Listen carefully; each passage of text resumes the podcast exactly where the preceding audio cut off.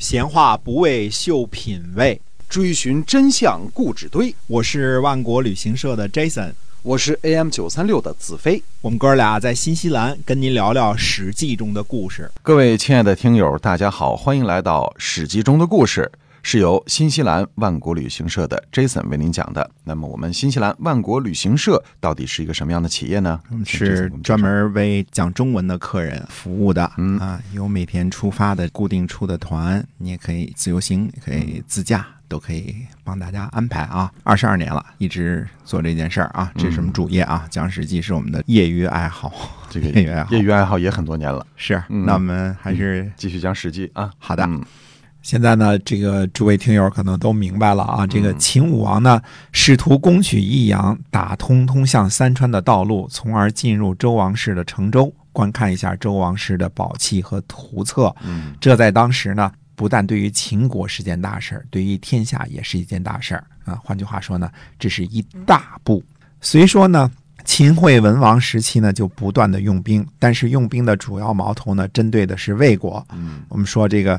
这个跟秦武王时期的这个性质是不同的啊，因为秦孝公时期呢，攻破了魏长城的防线，撕开了魏国边境的缺口。呃，商鞅呢还带着大军去山西境内晃悠了一圈。秦国呢又在雕阴之战当中呢，消灭了魏国在西部的主要的兵力，割断了上郡和西河郡的联系，在华山一带呢拿回了宁秦。当然，主要是因为消灭了魏国的这个主要兵力啊，才。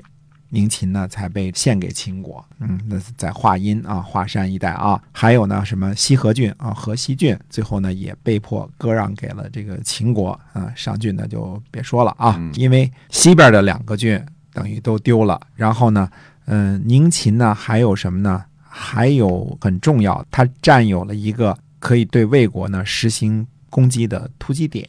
是我们上次说过宁秦这个事情啊，靠近什么地方呢？靠近后世的险要关口潼关，离潼关已经很近了。秦国呢得以经常的骚扰魏国，占领城池和土地啊。但是呢，毕竟承受主要损失的是魏国一家，对吧？秦国再怎么打，都是打到了魏家的土地。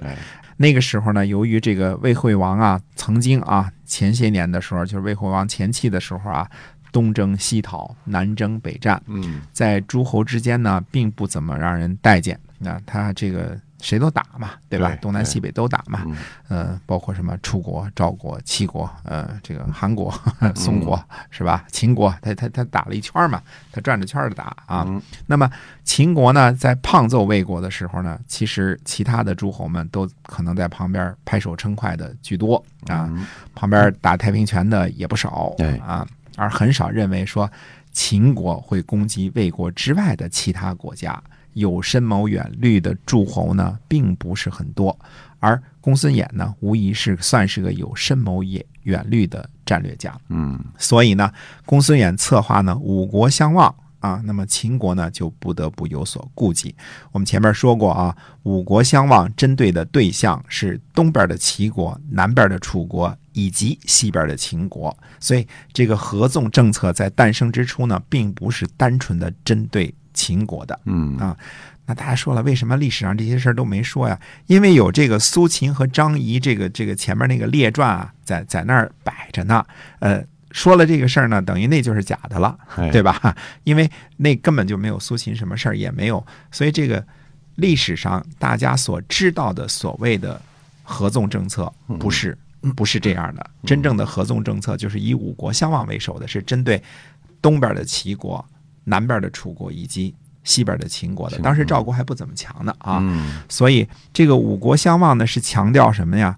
三晋韩赵魏之间形成坚实的同盟，再拉上中山国和燕国，中山国国和燕国是混儿，实际上是陪绑的。实际上。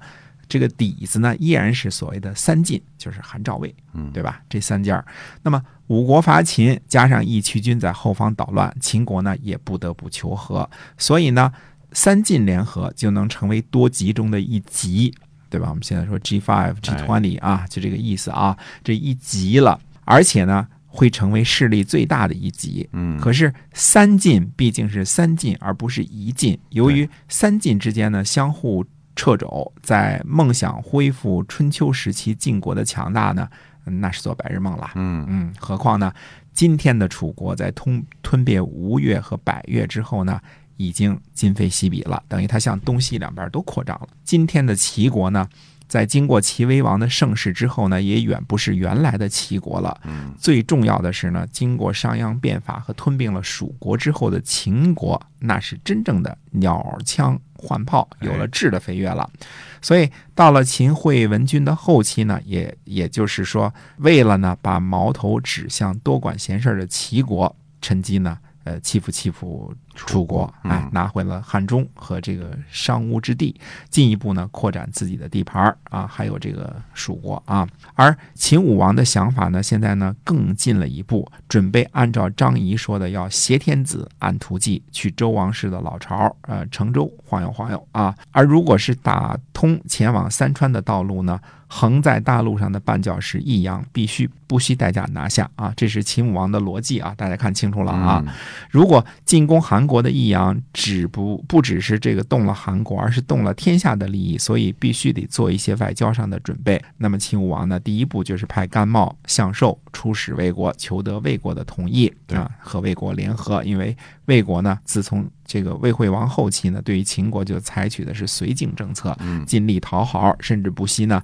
献出上郡、河西郡和宁秦这些战略要地啊。从魏惠王那时候起呢，就接受原来的秦国高级谋臣，诸如公孙衍和张仪这些，同时在魏国做官，也是尽量想同秦国怎么样啊，搞好关系。是不想和秦国开战了，确实是打不过啊嗯！魏武卒竟然厉，虽然厉害，但是商鞅这个练出来的更厉害，是吧？哎，哎，商鞅这个变法之后，这个秦国确实不一样了啊。没错，那么楚国的心思呢，和魏国呢差不多，与秦国呢打了两仗之后呢，损兵折将割地赔款，也领教了秦国军队的厉害，和秦国呢也是能不打尽量不打。嗯那么秦国呢也向楚国派出了使者，要求楚国呢支持秦国对于韩国的军事行动。其实呢，秦国对于魏国的这个魏国和楚国的这个要求呢很低，只要不出兵帮助韩国就行了，保持中立就已经很不错了。呃，只要你不言声，我们就自己踏踏实实打韩国。那么楚怀王的心思又是什么样呢？嗯楚怀王，我们说啊，并不完全是完完全全的草包一个啊，他其实是想帮助韩国的，只不过呢，楚怀王想帮助韩国的出发点。不是看清楚了天下的大势和其中这个长期对于楚国的危害，而是认为什么呢？说韩国的执政啊，韩鹏是个巧士，就是是个能干的人，嗯因为韩鹏很能干，所以必能幸免于难。如果能够帮助韩国据守益阳呢，一定能够买好韩国。所以这个是楚怀王的出发点，嗯那而不是看到自身的危害。呃，即使是这个秦国对益阳呢发起了攻击之后呢，楚怀王还是想出兵帮助韩国呢守卫益阳。这个时候呢，又是陈轸出面讲了个故事，劝楚怀王放弃这个想法。陈轸说呢，如今山泽中的野兽没有比麋鹿更狡猾的了。麋鹿呢，知道猎人张开大网，就把麋鹿呢赶进网去。嗯于是呢，麋鹿呢就掉过头来跑去顶人。这样呢，经过多次之后呢，猎人呢就了解到他们狡诈的习性，就举着网伪装前进。麋鹿呢，因此都被捕获了。如今诸侯明明知道这其中有很多狡诈的伎俩，但是举着网伪装前进的人一定很多吧？嗯大王您呢，还是放弃这个想法吧。那么秦国呢，这次行动的对象韩国到底是一个什么情形呢？为什么被陈轸比喻成为狡诈的麋鹿呢？要想弄清楚韩国当时的情形呢，必须了解一个这个韩国当时的实权人物，就是韩鹏啊，以及韩鹏的一些作为。今天我们这个史记中的故事呢，先跟大家聊到这儿，感谢您的收听，我们下期再会。再会。